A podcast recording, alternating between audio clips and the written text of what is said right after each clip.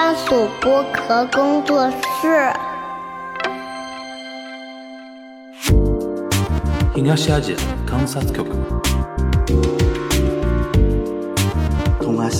观察局。东亚观察局。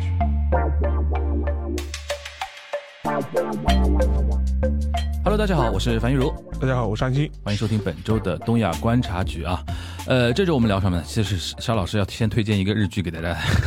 对吧？这叫叫什么来着？呃，它是网飞的一个日剧，它原来原文名字就叫 The The Days，嗯，然后中文现在好了，把它把它翻成何在日月。何在日月？呃，它实际上就是讲那个三幺幺地震之后，嗯当时处理那个福岛核电站的相关第，一核电站。福岛第一核电站的一些相关的一些事件吧。嗯因为它的角度的话，它既拍到了就是说当时在第一线的，就是核电厂的一些现场处置的人嗯这些人员，也拍到了比如东京的他们东电的一些相关的一些呃高层。小日向文泽好像演的是演的是监制监制人的，我觉得好像。我看了一点片段，我这个剧我还没看，但是里面片段很好玩。对啊，然后还有拍到了，就是比如说当时那个日本的一些政府的一些运作方式，嗯但实际上面其实，呃，大家也可以想象嘛，他现在这个编编子更多还是把那个当时的一个处置的过程啊，就这个做了一个还原。当时的话，也把很多日本在处置这一系列相关难题时候的一些瑕疵、一些问题啊，也是做了一个曝光吧。然后它里面那些演员也都是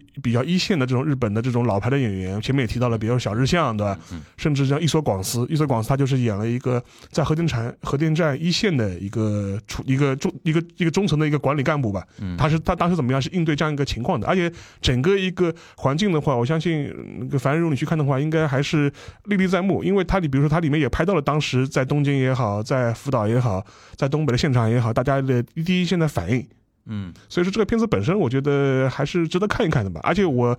呃，也跟一些在日本的一些朋友啊，中国人也好，日本人也好，会聊到，我们说啊，有没有看过这个片子啊？嗯很多人给我的反应是什么呢？第一个，他说看过的人啊，就是觉得哎拍的很好，嗯，但是还有一批人呢，他说心态很矛盾，他说我想看又不敢看，因为太历历在目了，对，对吧？嗯所以说他就他就他就说我要看之前我要做好心理建设的准备我。其实刚才那句话没说出来，我也有点不太敢看，因为本人就是对对对，亲历者嘛，就好紧张那个时候。是的因为虽然我们在东京啊是非常紧张的，但是我看片段，就是我刚才还在说小日上文泽学监制人非常像嘛。然后伊索广司应该演的是那个站长吧？，对对对哦，那个那个站长当时是国民英雄呀，对，对吧？就是然后好像是根据他的一个什么日记。对吧？他的一个救灾的日记，好像说改编的这么一个剧本，然后后他也是参考了一些当时的以很多人的对这个事情的回忆啊，对对就事后的回忆来写。你这点比较佩服日本人在那个做这个东西的时候啊，他很多媒体的一些采访啊、记者啊，然后一些作家，尤其嗯 freelance 的一些作家，他采访的一些人，其实资料还是蛮全的。是的，对于这个事情的还原啊，对，尤其那个谁，竹叶内丰好像里里边演一个类似于像里边一个比伊索广司好像再低一点的一个什么呃主任啊，还是什么的，然后他算在真正在那个最危险的那第一线在，呃，在救灾的这么是一个人，对吧？是然后这个这个事情好像。哎，这个剧怎么说呢？就是这其实正好趁这个剧的这个点啊，嗯，你是全部看完了吗？呃，我看完了，看完了，你个人感觉呢？就是我们不说这个事件背景本身啊，就从剧本身，你觉得好看吗？呃，我觉得还可以，啊就是说是，当然了，它跟一些。呃，我心目中拍的比较好的一些一线的这种灾难剧，可能有一定差距。你推荐一个你觉得非常牛逼的灾难剧就比如说《切尔诺贝利》，啊就是前两年拍的？OK OK 那个版本。OK，当然，呃，当然，后来他们因为他们俄罗斯也拍过一个自己版本的《切尔诺贝利》啊，嗯但是我觉得两个反正都都都可以看吧，两个版本都可以看吧。但是我是觉得，呃，你拍这种灾难片，其实我觉得无非是有两个出发点，或者是有两个目的，一个是你想还原一下当时灾难现场的一些实际的一些情况，第二个的话。呃，如果只是停留在这个层次，就事论事在拍的话，我觉得当然了，你能做到，你能做到这一点也不错了。但是如果想更进一步的话，那你可能就要探讨一下，就是说灾难这灾难背后发生的一些深层次的原因到底是有点反省的东西。对，然后在这一块的话，就说像前面我提到切尔诺贝利嘛，当然他呃当然他有他自己西方的视角了，就是可能对当时的一些苏联，尤其是晚期它一些政治结构里面，导致在这个嗯核灾难或者核泄漏事故当中扮演的一些角色啊，嗯。呃，他做了一些触及。嗯，呃，像这部片子嘛，就呃，就是核灾日月呢，其实他也提提到了，就是比如说当时日本官僚体系官僚体系，嗯。包括那个当时的民主党政府嘛，嗯。是那个菅义伟嘛，啊，不是菅义伟，这个菅直人，编制人啊。菅。直人，然后这两个人其实从日语上念法不一样，不一样一个念抗，抗。兼职人是念抗抗，然后 K A N，然后念一个念斯嘎嘎，对吧？斯嘎就是 S U G A 嘛，，Suga，，而且就是因为日本人他他名字的发音都不一样嘛，对就说搞不清楚的对。然后实际上面这个片子里面其实也有触及，而且比较有意思的是，我看过兼职人他前些年他出过一本回忆录，嗯就是回忆录里面其实他也是很大的篇幅都是讲他当时处理这个三幺幺前后的一些因为他为什么出这本书啊？就当年被骂的很惨，洗白吧，他要为自己辩护一下，对他要他辩白一下他要他要为自己辩白一下。嗯然后，但这个事情本身，我觉得实际上面，我相信这个片子其实也参考过监制人他自己角度的一些回忆。嗯呃，但总总体的总体来说吧，我觉得，呃，他本人的兼职人他这个事情当中处理的情况，他自己主观愿望怎么样，我先不去讲他，嗯。更多的话是反映出他一种或者他当时的这个政权的一些客客观的能力吧。嗯，对对这个事情的处置本身，实际上面确实是有很多的问题的，对，而且这个问题的话，其实到现在为止都是有很多疑惑后遗症，后遗症和疑惑的，而且这个后遗症的话，可能还会延续很长的时间。但是相对来说啊，就是那个呃，这一次网飞版里面他拍的这个里面虽然有触及，但是我觉得它的深刻程度上面来说，可能比《切罗贝利》还是要差一点。当然了，反过来说我听，到很多人跟我说，他就说就是一种事实的罗列，对对对。按照时间线的东西对对。来来反映一下。但是呢，这个事情本身的话，我觉得还有一个点啊，就是因为这片子是、是网飞拍的。啊，还是有点美国视角，呃，也不是往美国视角，我我的意思是说，这个片子的话，你换个日本的传统的，比如说主流的一些电视台或者嗯这相关机构，他会不会拍？对，敢不敢拍？敢不敢拍嗯？拍到多深，他可能也会有有点忌顾忌或者忌讳在的。这个因为核电的问题在日本国内还是相对敏感的。对，而且这个事情的话，因为今年的话，其实我觉得也也毋庸讳言了。反正这个事情就是现在七八月份嘛，那个核废水的事情，其实这两年新闻也是，呃，炒的比较多，嗯大家谈的也比较多。嗯呃，然后你这个片子又是在今年的上半年，呃，应应该就是六月份，嗯，六月份的时候上线的，就贴着上的。就贴着上的。嗯所以说，如果反，因为我相信可能网飞它，嗯，相对来说估计少一点。嗯然后你如果你换了一个日本的主流的电视台，嗯这个事情的话，他自很麻烦他自己就要掂量掂量，说我要不要在这个在这个时候上这个片子去。对对对对，正好借这个机会，我们可以梳理一下啊，因为那个现在核废水应该是已经开已经开始排放了，对吧？啊，没有没有没有，还没有。它预计是八月份吗？呃，现在说最快八月份，最快八月份，最快八月份。就是我们可能八月份就能看到排的这一幕了啊。但是这个东西我就很怀疑，就是他到时候镜头应该没法展现吧没？法展现。因为就是下水下水管嘛。呃，对，他就他这个事情，他这个事情本身啊，它就是可以跟大家梳理一些事实性、事实性的东西吧。就是说是，它这个排放过程的话是非常漫长的，嗯就是大家不要以为这个排放过程是，比方说我排一下这个事情就结束了，因为核灾这个事情的处理本身就是四五十年的一件事情，是对吧？是这个待会儿可以跟大家梳理一下，因为估计很多年轻的听友啊，因为一一年的时候估计还年纪太小了，是是这个整个逻逻辑和事实的一个原因起起承转合还不一定知道啊，嗯。因为现在它那个核废水的处理问题，就说它现在主要的问题是它那个原来的那个原子炉它要废炉嘛，废炉对，废炉之后嘛，就说它确定它要有一个那个炉芯要融融化，就是呃就是溶解之后，它要冷却它的问题，对。所以说就需要要大量的水去用海水灌进去去冷冷却它，对，然后冷却完炉芯的这些水之它怎么处理，就变废水就变就变成核废水了，对，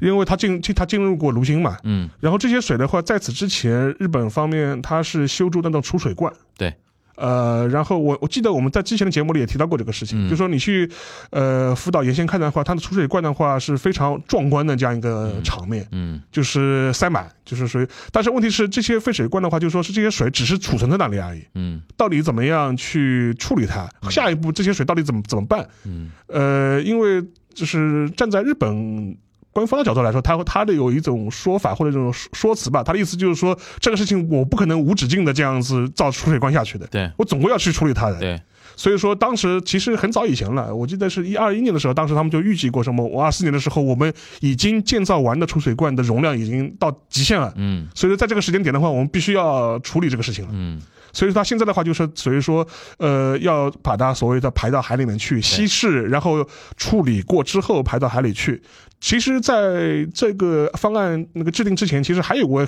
好几个其他的方案，就比如说还有个方案打到月球上去，呃，类似啊，那个嗯。那个方案是就是把这个水给蒸发了，对。就是那个 把它蒸馏掉，蒸馏掉，蒸馏掉。所以说，当然，但是后来考虑一下可行性啊、成本啊、经济上的因素啊，可能还是选择了那个排海的这样一个这样一个处理方式。嗯然后现在嘛，就是说我们现在看到的就是说是原子能机构可能是出了一个相关的一个国际原子能机构啊，对说，IAEA，对 IAEA，它出了一个相关的一个说法吧，大概意思就是说是说，呃，它的处理水的标准是合乎原子能机构的相关处理的标准的，嗯就是做了这么个事情。但是，当然了。我们也看到一些媒体说啊，原子能机构啊，是不是收了好处啊？这种事情也很多。但这个事情呢，我暂不评论，因为这个事情我觉得现在更多还只是一种说法而已，没有任何实锤的认定的东西。而且是很专业的一个东西，对，还是很专业的东西。但我我只是看那个 IAEA 他自己的一些说法，他一个说法，他他说第一个呢，他说，呃，他出了这么一个证明，意思说他现在我们我们现在监监测到的他那个水那个水嗯。是符合我们 IAEA 的那个标准的。嗯。但是呢，并不是说 IAEA 为日本排放的排放这个行为本身背书，就是你看 IAEA 的表述啊，嗯。他的意思是说，排放这个核处理水、核废水，呃，是日本政府的决定，嗯，这不是 IAEA 的决定。就他不能支持你去排放对我我不能我不能支持你我只能我只能跟大家说，他现在排放出来这个标准，在我们的标准里边是相对还没有到达那个数值，对吧？但是说我可能我我是不支持你这种事，他不可能支持一个这个主权国家去排放这个东西的，对这这个大家逻辑要搞清楚这。个所以这是一个这是一个逻辑，这是嗯这是第一点。第二点的话，就 IAEA 他自己也说，他说这个排放过程会非常漫长，嗯有可能是有十年、二十年、三十年，对因为这水的量非常大，而且当时的话，它排放有一些技术标准，它不可能说一口气把这些东西全部全部撒到海里面去，它可能是，比方多少时间能能排多少，它是有一个相关的一个技术上的一个标准的，对。所以说持续时间会很长。嗯，呃，IAEA 的说法就是说他们会做一个，他们要做一个长期的监测，监测对就是你现在是合乎规定的，那谁知道呢？你过了一年、二年，对，呃十呃十年以后，那说不定可能就不符合标准了呢。或者那个时候日本，比如说又是因为官僚体系的问题，又是因为怎么样的一些问题，对，你自己在这个事情的监管上面又出问题了。出问题，这个在日本的官僚体系很有可能，很有可能，而且其实这也是就是我就我们中国政府吧，就是他现在对待这个事情的态度官方，立场呢，官方立场里面其实也提到这一点，就是也很强调这一点，就是说这个是一个很长期的事情。嗯哼，就是说你是把，就是呃，虽然你现在的一些相关的已知的检测认为他这个事情目前可能是打我们打引号啊和打引号合乎标准，嗯但实际上面就是说它是不是有潜在的风险？嗯因为这呃，因为这个事情本身的话，可能是跟我们现阶段的检测技术呃有限是有关系的，啊就是你不能保证这个事情长期没有问题。嗯哼，就其实这跟很多的一些我们对一些环境啊，或者是一些污染物啊，对人的影响，可能是个是个长期性的。嗯呃，就说你可能目前的检测手段，他认为它没有问题，对但不代表它长期没有安全隐患。嗯哼，最典型的例子，我给举，这是这是举个例子啊，就是说是，就比如说现在联合国就说这 WHO 相关监测机构，就比如说把阿巴斯甜列列为，就是说啊，可能致癌，可能致癌，可能致癌物，然后就有一批自媒体跟营销号就啊，直接把可能都去掉了把去掉。第一点，这第一点啊，它是可能致癌物对。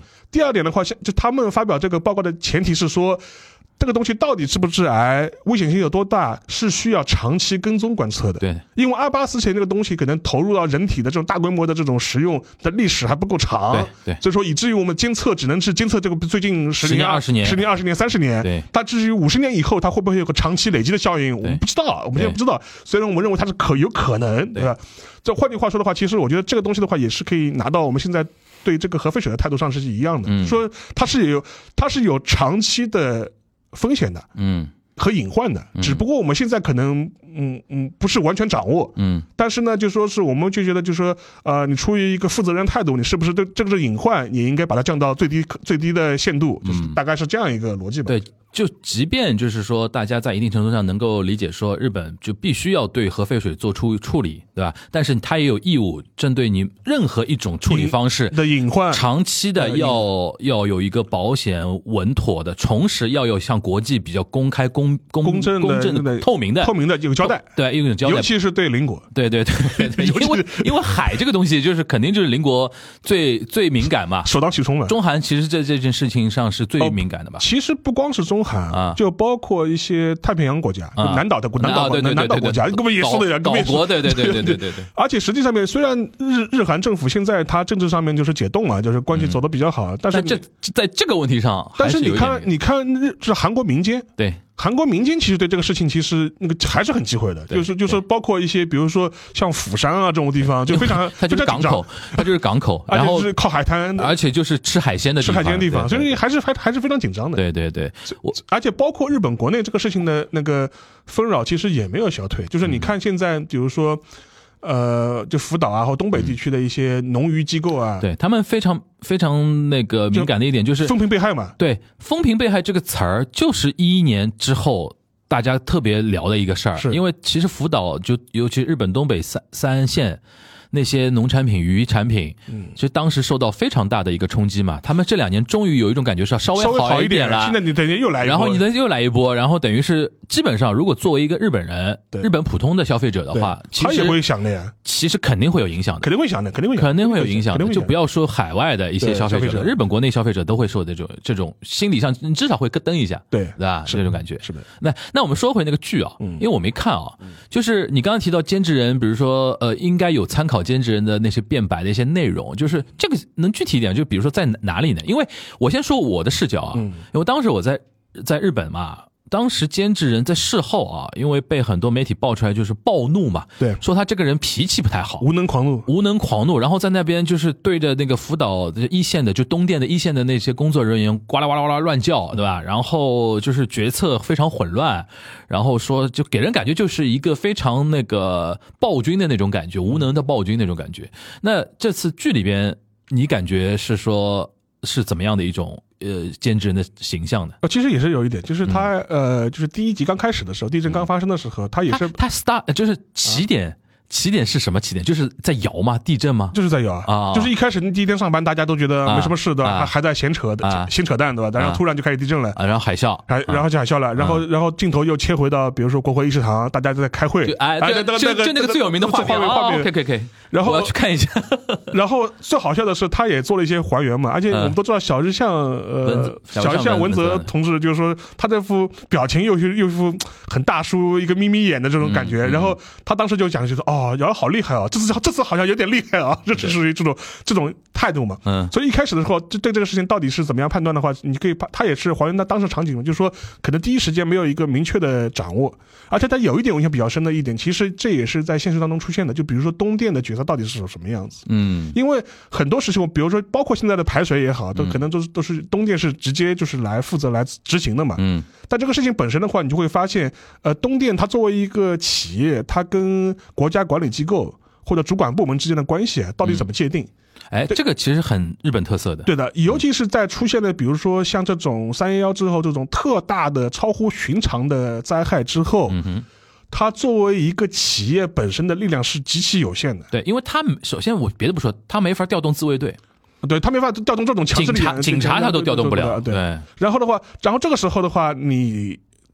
按照以往的流程，你还是把它推到一线去，在现场处理的时候，嗯，如果站在，尤其是站在可能像我们中国的角度来说，他就是这时候这时候你就应该是国家强制力直接接管他你，直接把你接接管掉了，就说是到时候比如说需要的一些强制的一些力量啊，可能就上了，对先把这个事情解决掉再说。对，但是的话，他他们可能还是。就是片里也拍到了嘛，就是还在讨论我们责任到底谁来负，然后你们中间一个混乱你们动掉一个怎么样？其实嗯你会发现，其实第一时间的话，你可能是比较理想状态的话，就说是可能是国家的一些强制的力量，就直接应该把手是直接伸进去了。嗯，至于对你企业的经营的影响，那是后先不考虑管先不先不考虑这个事情对了。对对，但是呢，呃，现实中它其实也是这样子，但是并没有这样做，并没有这样发生，嗯。所以导致了很多的处置啊出现了比较严重的滞后，嗯。然后引发了一系列呃问题啊、隐患啊，就是在这个事情过程当中就暴露出来了。嗯，我印象中啊，就是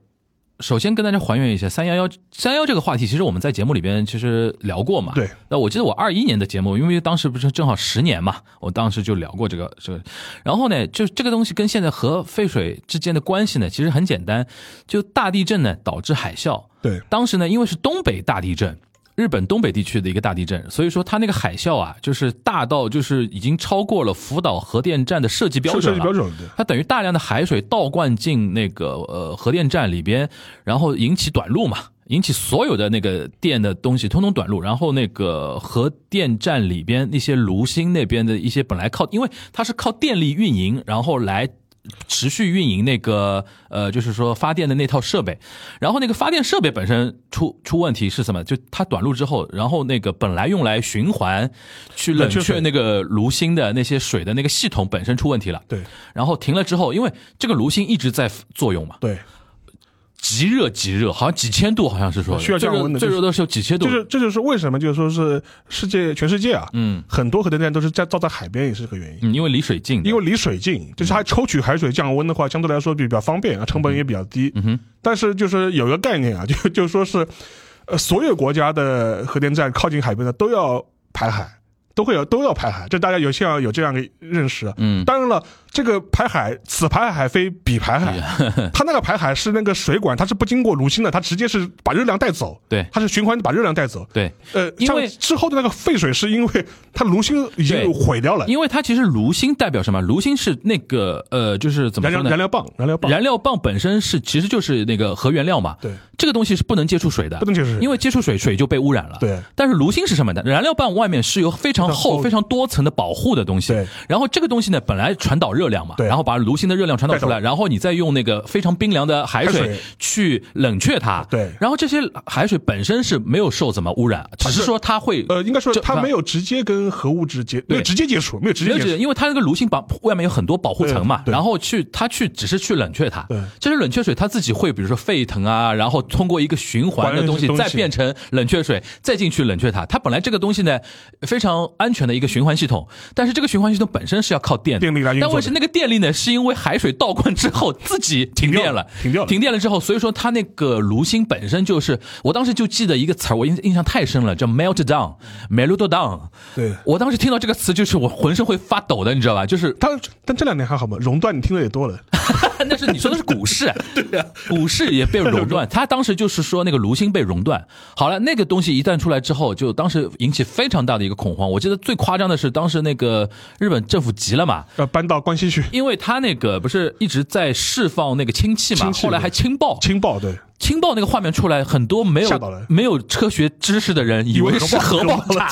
哎呦，当时我记得 NHK，我我就跟你说过这个情情景吧。是的是的。我当时还在那个呃那个叫啥台场那边，还是台场？不是？呃呃，去换那个呃港区港呃港区那边、去换那个签证的那个地方，嗯是是是。换签证我在排队，然后排队那个大堂里边就 NHK 那个那那个电视机在放那个画面，对。就在循环播放那个氢爆那个画面，然后我就坐在那边排队，我后面那一排一个上海老阿姨，对对。就就两个上海老阿姨，我估计二二三十年没回过上海了，嗯。那个时候也慌了，也要换签证回上海，然后就在我说，哎呦，假假南北南北，叨叨叨叨又叨一起又又保住了，保住了。我跟大家翻译一下，他就说他们两个姐妹嘛，就是说，哎呦，姐姐姐姐怎么办？又爆炸了，爆炸了，哎呦，然后说共产党快来救救我们。我当时这个印象真的一辈子就记得了。然后我还跟两位阿姨去交流，我说没事儿我说这是轻爆，然后怎么怎么样，然后轻爆之后他整个天花板不是掀掀掉了掀掉了然后如何去冷却它？自卫队用自自直升机，你知道吧浇？浇浇水，直接那个下面那个肚子那边打开，然后水水哐下来对，然后但是画面看出来很多水，我估计百分之八十要浇到外面去的，没那么准的，而且有风啊什么的那种东西。这个其实同同样的场景也出现在切尔诺贝利。嗯，切尔诺贝利当时的话也是就是为了要降温啊，嗯或者这种消防啊，他当时也是要调那个直升机嘛，就是洒水下去。嗯然后当时，反正当时很多直接参与的一些相关的一些驾驶员，可能也受到了一些核辐射、啊。嗯，所以当时他们说那个，自卫队的那些飞行员啊什么的，基本上就是视死如归的嘛。而且当时好像说为了那个，当然切尔诺贝利也是啊，就是那嗯个福岛也是啊，当时就是是为了他是要装那个。呃，钢板钢板就是那个铅板在在那个铅板下面，就是对因为了防辐射对，对。然后当时日本那个东电还招募一些老的一些员工，不是进去当对对对对像当敢死队一样的嘛？然后说多少岁以下，搞得就跟我们今年那个《流浪地球》那个情景，什么五十岁以上的那个宇航员出出列。当时我就经历过那一阵，当时还是感觉哦。哇，好好悲壮那种感觉，嗯就经历人类历史上非常悲壮的那一幕嘛。然后那个事情之后，最终还是就是怎么说，算算妥善处理了，妥善处理。呃妥妥善也未必吧。我这个我这个妥善是指说，至少在灾害那个层级，它灭灾了嘛，对吧但是留下了一个这个后遗症的问题，就是它那个炉心一直因为要反应反应反应，你一直要不断的用海水嘛。等于是说，这种海水，你就你灌进去的时候，就做好思想准备，它就是一个核废水或者核污染的一个水。对然后就回到刚才沙老师说的，就是一直在造那个罐子嘛，因为他长时间没有想好怎么处理这个事情，就一直造造造造造造造到那个那个那一带基本上都是白色的那种大罐子。对，从那个 Google Map 上面看非常诡异的那，而且还有一个问题就是，当时东电的包括日本政府吧，它的一些废炉作业就非常缓慢。对。一直没怎么成功，一会儿嘛就是人对着这种情况放派机器人，机器人们又经常失败，就是、嗯。然后这个东西呢，都归到当时对于民主党政权的一个批判了。对。因为呃，提醒大家，就是一一年，他零九年鸠山由纪夫代表民主党上台之后，等于取代了那个自民党嘛。对然后鸠山由纪夫因为那个普天间机场那个事情，就是跟那个美军基地那个事情，然后让美等于是美美国爸爸不爽嘛，最后等于是呃换了，把他换了。换上了那个兼职人嘛，对因为他做了一年左右，我记得一零年左右换上兼职人，兼职人一开始没做多久就碰上三幺幺，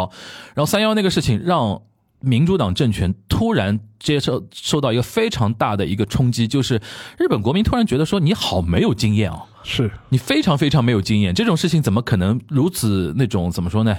呃，就是那种效率低是难以接受的。是但是我个人说，我们持平来讲啊，如果那个时候即便安倍在上面，也不一定能处理的多好。那我觉得我觉得是个那个机制性的东西，对是个机制性的。你的你的官僚体系体制就是如此嘛是？的这个东西其实大家可以参考新哥斯拉啊，对，是的，啊，新哥斯拉，我觉得安野秀明那个讽刺还是蛮到位的。是的，因为那个哥斯拉其实，在那个意象里边跟核是有点关系的嘛。对他到最后还是用冷却这个方式嘛，是吧？他？就是核。然后那部电影里边很多一些细节讲的包，括新哥斯拉的最后那个结结那个结局，就是那个被冰冻的那个哥斯拉冰冻的的哥斯拉，从某种角度来说，可能你你可以把它理解成一个核电站，或者核电站或者福岛的这样一个阴影吧。对所以让你先暂时这个事情是把它它永远竖在那个地方。它永远竖在那地方，虽然暂时你把它冷却了，对这个危机眼前的眼前的危机化解了，对它可能你不知道哪一天它哥斯拉又醒了，对吧？对你完全不知道。然后你它里边那个哥斯拉里边，为了冷却它，它反复的就虽然它冻住了嘛，你要随时不断的用新的冷却剂再去冻住它，再去冻住它，但是因为它一旦解冻，你也不知道会发生什么事情，就是这么一件事情。而且整个过程的话，就是说是我觉得是一个很长期的过程嘛，所以说。呃，我觉得这个话题呢，我觉得聊聊这聊这么多也差不多。嗯我最后呢，可能想推荐大家一本书，可以去找来看一看。我是一本漫画，是一个法国的一个漫画家，叫勒勒巴热。嗯然后他在呃一五年的时候出过一本书，叫《切尔诺贝利之春》，然后国内有翻译的，是出国内的那个有一个译本的，它是个漫画了。呃，他就是把他自己去切尔诺贝利那个遗址的这样一个嗯参访过程，就画成了一个漫画，而且。呃，同时的话，他在这本书里面还附了一个后，还附了一个有个附录，那个附录就是福岛合记，就是他发完这本书，画完切尔诺贝诺贝利之后呢，他也去了一次福岛，去福岛做了一个实地的寻访。而这个画里面就说是他把当时他所见所闻，嗯做了一些非常有意思的以漫画的形式做了一个呈现，而且他有有几段我印象很深。他说，包括在切尔诺贝利，包括在核岛，他刚刚去的时候，他就会发现一个很诡异的场景，就是说是因为很长一段时间人类在这个地方消失了嘛，嗯就人人迹罕至，嗯他就会发现进入这个片这两片区域之后啊，就是他打引号的生机盎然，知道吧？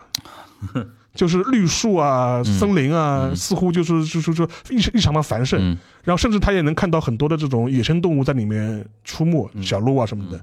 那但是他画的时候，他自己把那个场景，他说自他自己是穿了个防护服的，啊然后在那写生，穿了个防护服在那写生啊，嗯然后身边这种滴滴滴滴作响的这种核辐射的这种这种监测仪器啊，就滴答作响，嗯才提醒他说你在处在这样一个不正常的这样一个区域，有危险的这种区域。嗯但他眼前是看到一片绿意盎然，知道吧？嗯，你觉得这个东西有个什么样的隐喻吗？还是什么意思？我对啊，我觉得就是某种程度来说，我觉得就是大家要看好，就是看看到这种相关的一种本质上的东西是到底是到底是什么？对，我觉得对生命的认知嘛。对，就生命你看你看法到你看法到到底是什么？对，因为我们科技到了某种程度，你才有所谓的辐射这个东西的一个认知。但是对于大自然来说，大家没有没有感觉。对对，他是他是他是不他是不在乎的，他是不在乎，他是不在乎的，就是是你们人类自己怕的要死，就是说对对对或者你们人类也不叫怕的要死，就是你们人类在意这些事情，对你对你的自己的这种生命也好，你们有意识，你们有意识，其实绝大多数生命是没有这个意识的。而且某种程度来说，你现在看切尔诺贝利啊，就是嗯说是这个区域的它本身的呃生机的状态、恢复的状态，某种程度来说。可能是对，因为现在很多人会觉得像切尔诺贝利这个地方，它是个死亡区，知道吧？，对对对，那其实错了错了其实错了不是的，就是错了。其实反而是大自然把这个地方夺回去了。因为那些动物即便受到那么大的辐射，它也不是马上死，对对对，它只是说辐射都被它吸收进去了嘛，对吧？它可能在它可能在生存健康或者说到一定程度时候，它会有问题但是在那个那个状态下，它是没没有什么影响的，对所以说我觉得影响它生命。我所以说我觉得某种程度来说，蛮有意思的蛮有意思、很很诡异的事情。嗯但是我觉得大家可以找来看一看。漫，我会觉我我是我印象很深的一个漫画《切尔诺贝利之春》，然后它后面有个附记就是福岛合记。那我推荐一个一个事儿很有意思。前两天我看那个一呃，就是推推特上嘛日推上面在传一个什么节呃一个画面嘛。这个画面呢是当时三幺幺的时候啊，就兼职人去那个当地的一些体育馆啊去视察视察慰问慰问，然后被当地的那个居民狂骂嘛。对。当时呢，在十多年前呢，是作为兼职人的一个非常负面的东西在被他传播的。但最近他们在传播的一个什么点呢？你知道吧？嗯，就是因为岸田也好啊，然后前面的安倍也好啊，老是体现出一种傲慢，你知道吧？就权力的傲慢。嗯。尤其长期政权之后啊，或者说你像那个岸田他儿子的那种事情啊，然后安倍不是太太的那种事情啊，然后比如说那个推很多东西都是强制推啊什么什么，然后他们那个那天转那个兼职人那段东西的一个点在哪里？他说。再怎么说，这个首相还是能够听取 老百姓，就是你你骂他，他还能停下来听你说。对，他说如果是安倍的时候，身边的那帮保安就把你架走了，然后怎么怎么样。然后我想想，哎，大家有的时候还蛮难伺候的，就那种感觉。呃，我记得是安倍时代出过一个新闻，嗯，大概我忘了是一七年还是一八年的时候，嗯当时是他在北海道，对，我知道你想说那个，就是有一次是一个北海道有一个抗议嘛，对然后那个那那抗议相对来说可能比较激烈一点，就对说是然后喊的比较口号也比较激烈，然后那个拉的横幅也比较激烈。后来是被那个安倍的保镖等于是架走架走了嘛。嗯后来这个事情就引发了很多人的抨击嘛，意思就是说啊，人家就是喊两句怎么了？就是你就你就反应这么过度过度过度安保。安倍还有一件事蛮蛮有意思的，就是当时好像在秋叶原还是在反正在东京助选的一个事情。然后他因为在一个闹市助选嘛，而且你又是公布行程的嘛，很多左派的那些人就埋伏在那边。对对对，然后他一开始开麦哦，下面所有的人开始喊口号，反对他的口号。然后呢，他有拥趸的，对。的，那帮右翼的拥趸就在边上给他鼓掌。啊，港巴蛋那种那种。然后安倍就在麦克风里面说了一句非常挑挑衅的话，他说：“米娜桑，就是各位各位我们的支持者，我们绝不能输给那帮人。”对就是哦，然后人家媒体就说你这个什么话，人家也是选民，对什么叫那帮？那帮人怎么了？那帮人在发表自己意见，是现在大家就回过头来说，兼职人啊，不管怎么说啊，那个时候还姿态蛮低的。我看那段我真的也反反想起来，哦，姿态绝对低。是是是，他是什么？体育馆走了一圈，走了一圈对所有的灾民他都跪下来跟你面，因为日本人流行跪的文化嘛，就是啊，不不是贵的文化，他反正就是说就是跪姿，就是跟你跟你平时跟你平时聊天，跟你平时然后他兜了一圈走了嘛。但是呢，兼兼职人是在跟大家身边的那些随护啊，或者说工作人员的引导下，跟谁聊天啊什么的，准备走了。有几个人没聊到，嗯，然后有一个大叔就在就这样走了吗？红多尼诺嘎，然后哎，然后呃，那个监生说怎么了？怎么了？怎么了？怎么了？他说我们等你等到现在啊，啊几个小时了，你这样晃一圈就这样无视我走了，走真的可以吗？然后旁边他太太说我们真的对你很失望，然后监生就过来说重新再跪下来，哦，就听他足足骂了三分钟，足足骂三分钟，你看到后面就惊呆了，一个一个首相啊就这样被骂三分钟，然后那段视频现在就被这样说说这个人至少还还还还比较低姿态的，我说我说这个这个事情让我印象还蛮深的。对能能力差差了点，能差态度还蛮好，对认错态度比较好，对吧？然后关于这一点呢，其实今天还有一个事儿呢，就是我一直还最近这段时间还挺关注的一个事情，其实也可以跟这件事情接进行一个结合，其实都指向日本的有的时候啊一些体系的一些效率的一些话题，嗯，和中央和地方的一些配合。你其实刚才你提到东电嘛，对对吧？东电我当时东电当时在十多年前真的是就是大家对他负面负评非非常厉害，对，然后呢，最近有个什么事儿？就是我不知道沙老师知不知道，那个日本现在不是在筹措那个自己的磁悬浮的新的新干线吗？新的新干线，中央新干线，中央新干线，然后这个这个那个技术呢，跟原来的新干线相比呢，就完全不一样了，它就是磁悬浮技术。就是越级越级提升。linear 啊，日日日语叫 linear 对吧？linear，然后呢，这个这个东西啊，我先吐槽一个点啊，我大概当时在日本留学的时候，差不多一零年的时候，NHK 有一次当做头条新闻来报道，说啊，linear 是那个新新线了，然后要要要那个贯通了，然后啊不是要排上那个日程了要，开工了，哎要开工了，从东京到大阪。经过名古屋，经过名古屋，中间还有什么？啊然后对吧？然后我一看，哦，我说那么牛逼的，他他们也要磁悬浮了。然后一看他那个新闻说什么时候开通呢？二零二五年预计。而且要修，它这个它整个这个要修四五百公里的，呃，差不多，四五百公里，差不多。然后他当时说二，呃我你想，我是一零九一零年左右看到的嘛。对他当时说二五年，我已经惊呆了，就是说，哦，我说你们十五年后的新闻已已经开始报了。对就是在我们中国人的心心目中，这个东西不就应该三四年就应该出来了嘛？就是如果你报的那个时间节点啊，对，好，然后现在搞得来了，嗯，时光荏苒，不是过去那么久了嘛？对我前两天眼看25年就我前两天看 YouTube，居然跟我说这个事情连立案都没过呢。对，我惊呆了，我说啊，我说你们当时不是十几年前跟我说一二五年就要开通了吗？怎么什么二三年了都没开始动工？我就开始研究这个事情了。嗯，哇，牛逼牛逼在哪里啊？就是。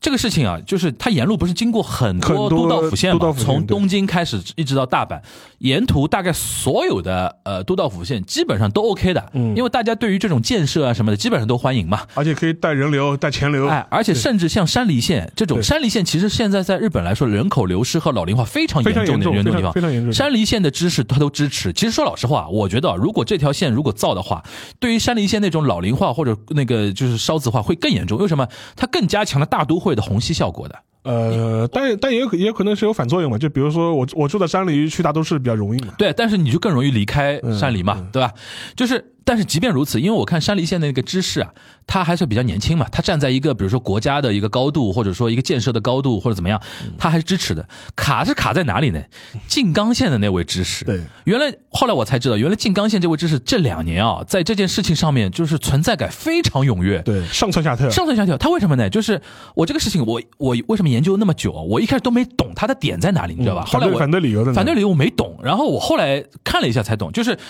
日本有一个中央山脉嘛，其实也是中央，是横亘那个日本的本岛不本州岛的嘛，它叫什么？阿阿尔卑斯。山脉。日本日本阿尔卑斯，这这个这个点，我跟很多中国朋友聊，大家都没听懂。啊。阿尔卑斯他妈的不是在欧洲 吗？就日本有一个中央山脉，日本人把他们自己也命名叫阿尔卑斯山脉。对他们甚甚甚至有很多酒都会说什么我们是阿尔南阿尔卑斯山山山脊上面，很多水都是天然泉水，他就说我们是南阿尔卑斯天然泉水，看不懂就看不懂，就是就是崇洋媚外，崇洋媚外，崇洋媚外到这种程度，你就是喜欢欧洲到这种程度，我就是服了。然后呢，就是南阿尔卑斯山脉，其实在静冈县那个地方，它有非常多的一些出出水口啊，或者说一个取水的一些水源嘛。然后呢，这个事情就成为，就是现在你比如说日本的一些，比如说呃，不光取那个矿泉水啦，比如说 whisky，对。威像我们沙老师喝喝酒的就知呃，包，括山里的他山里他产那个葡葡萄酒的嘛对，wine 的嘛，他也会说是我们是南葡葡萄酒、whisky 甚至清酒这些对水源其实很要求很高的。高的，对，所以说呢，就是静冈县那个地方呢，他一直觉得说水是他的一个，就是他所谓的矿泉水或者是天然水吧，是静冈县的一个非常重要的一个资源，对对吧？然后这个事情就来了，有一些在那种怎么可行性调查过程中呢。就是静冈县的那个知识突然提出一个事情，他就说，在这个沿路沿线的这些可行性调查过程中，他发觉如果这个地方造车站或者造造线路，就是那个铁道那个线路的话，它会造成我们的水源受影响，受影响，这影响可能是污染，嗯。可能是我们的水水量变少。哎，这个就不就影响我们静冈县的一个一个一个一个利益了嘛？对对吧？这个水去哪儿了？对对吧？我们要向去哪儿的这些地方要要索赔啊！就是比如说啊，你山梨县对因为开了这个东西，它水流改道了对，或者说它的本来一个一个水库或者要要改或者怎么样，所以这个我本来南阿尔卑斯山脉的天然泉水就汇集了你山梨县，那我得问你要要要要好处啊，对是吧？或者说你那个 J JR 东海东海公司。就因为它那个东海道嘛，嗯，然后 J JR 东海你要给我那个金刚线要有个说法，对吧？我补偿我我不一定要补偿，你要给我说法，对吧？然后人家 这就是这这这个是他的一个理由，这个理由你说完全捕风捉影嘛，也不是，有一点科学的那个依据了。但好玩是好玩在什么呢？就是这个事情让我体现出，就是也可以跟大家讲啊，就在日本啊，你提出问题是可以的，嗯，但是呢，你有有的时候你要问他，那你那咱们解决这个事情解决他不解决的，他不解决的我只负责提出问题，只负责卡住你。对然后你你跟我说这个事情要推进吧，做做不成然后就是那我们要不管，然后就走流程。对然后就是一直说我们要呃研检讨再检讨啊，研究再研究啊，开探探讨再探讨啊，开会再开会啊。对反正这个事情大概搞了三四年。对，然后前两天我看新闻很有意思，就是因为你你在那个油管上看一个新闻，他不是也知道你的那个点在哪里吗？就推给你相相关很多嘛。我才捋清楚，这个哥们儿啊，静冈县这个知识啊，面对那个呃那个 JR 公司的时候啊，就 JR 是铁建设公司嘛，铁铁道它主要是东 JR 东 JR 的是铁，就是比如说东海啊，呃那个东捷啊，东日本对吧？他面对这些公司的时候啊，哇，态度非常嚣张，就那种指导工作意见，哎，你们那种。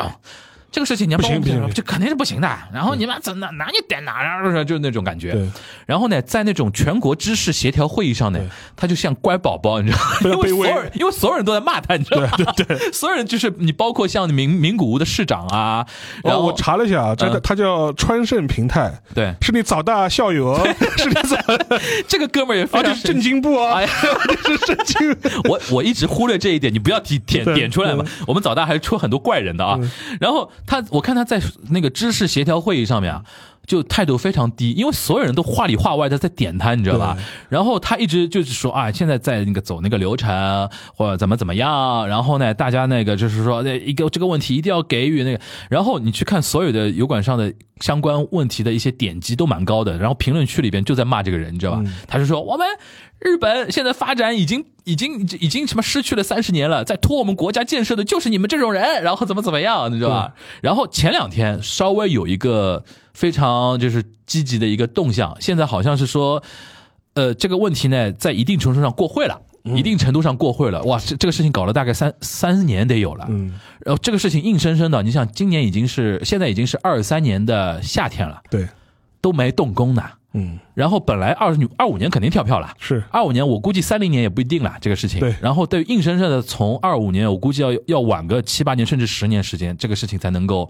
呃，那个造造出来。所以说这个事情让我非常感慨，你知道吧？就是那种互相之间扯皮的那种感觉啊，就画风特别熟悉，对。对吧？关于这一点，那个沙 沙老师你看下来有什么感觉啊？就是不是，我觉得，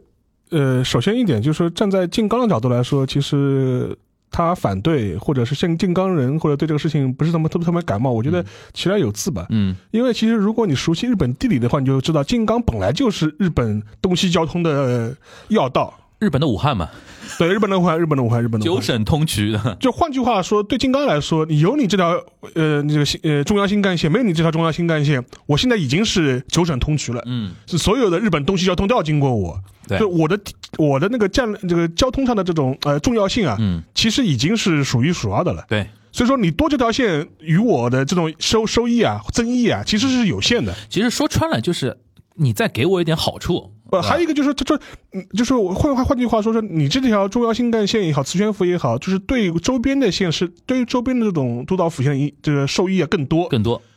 对于我来说，其实只是一点小益，嗯而且我已经是掌握了这么大的流量，我获得了这么多的利益，那我更自然不积极做这个事情动力不足嘛嗯动力不足嘛，就说是我已经是或我已经是这样一个位置了，而且实际上面，呃，因为这个事情本身的话，其实如果如果如果这个磁悬浮中央新干线修通的话。他们的预计啊，就是大阪或者是京关西到京都呃到那个东京的往返时间可以缩短在三刻钟以内，对。这四十五分钟就到了。四十五分钟，你想想看，东京到到大阪。啊就是四十五分钟，太夸张了。但是对京东来说，我勾搭萨嘎勾搭他嘎，这 个他最希望你们都到我这边停一停。啊，因为以前东海道新干线的话，其实已经经过京刚了，静静冈有大战的。京刚有大战的嘛，就说是所以所以从他的角度来说，我没有这个 动力来做这个事情。这次啊，就因为这个事情啊，他们那个知识协调会会上面对于静冈其实给了到很多的一个妥协了。对因为本来他就就他一直想推一个叫静冈星空港嘛，对他想他就在静冈星空港那边做一个有点像我们虹桥一样的综合交通枢纽。是他说造一个，比如说林林女啊，就是那个磁悬浮造一个站，本来这个站呢是在可行性方案里边是被否定掉的，因为人家觉得说我就是要追求东京到大阪的快速通过呀，对对吧？你中间再给我站站停，那我他妈搞的还是两三个小时，有什么意思呢？对所以说很多站是被去掉的。但是这次啊，为了他能过，他就说啊，所有的知识就是说，这个事情呢也不是不行，就是我们还是来来商量商量吧，那种感觉，你知道吧？就是你？反过来看啊，就是他对金刚空港就是极端支持。对。啊，就是要要搞，而且要增加，就是呃而且要增加金刚呃那个金刚空港的那个航班数，对吧？对对。他这点，但是他反过来对新干线就是属于这种呃一点不感冒，或者是这种千方百计阻挠的这种感觉，所以说我觉所以说这个就是日本地方政府就是所谓的自治自治体啊，自治体嘛，跟中央政府或者说，其实这个事情啊，中央政府都没怎么出面。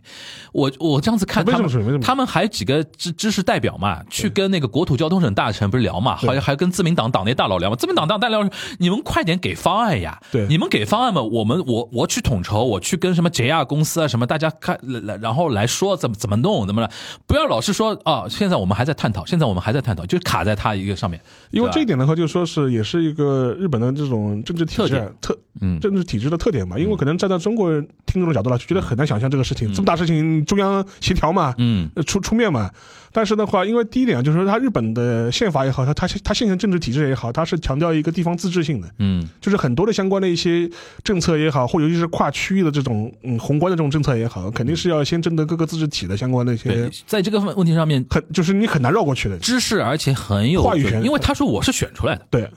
我我要向当地选民负责，我又不用给你跟你首相负责，对啊。对你还是间接选举，我他妈直接选举，而且这对这这是有一点，就是嗯。它各个地方知识的产生，它是地方直选的产物，它是向它不向中央政府负责的，对的，它是向地方负责的。对的，换句话说的话，呃，从严格意义上来说，首相不是我的上司，对，就是我跟你是某种程度来说是平级的，就是说是就就就就就是首相不是我的上官，资源比我多而已，对对对，所以说你就看到像比方原来，当然那个呃这两年东京都比较太平一点啊，就原来原前前两年东京都比较嚣嚣张的时候，嗯那是可以拍板的嘛，就是说我我东我我东京都的很多这种决策，某种程度来说我是可以自自己来做的。石原慎太郎那个时候，对对吧？石石原甚至说过那句话嘛，他说东京都的财政收入如果按照 GDP 来算的话，嗯是能排到全世界前二十的。对他说我手里资源可多，你不要跟我瞎搞，那种感觉的然后这里边还有一个什么事情啊，就是。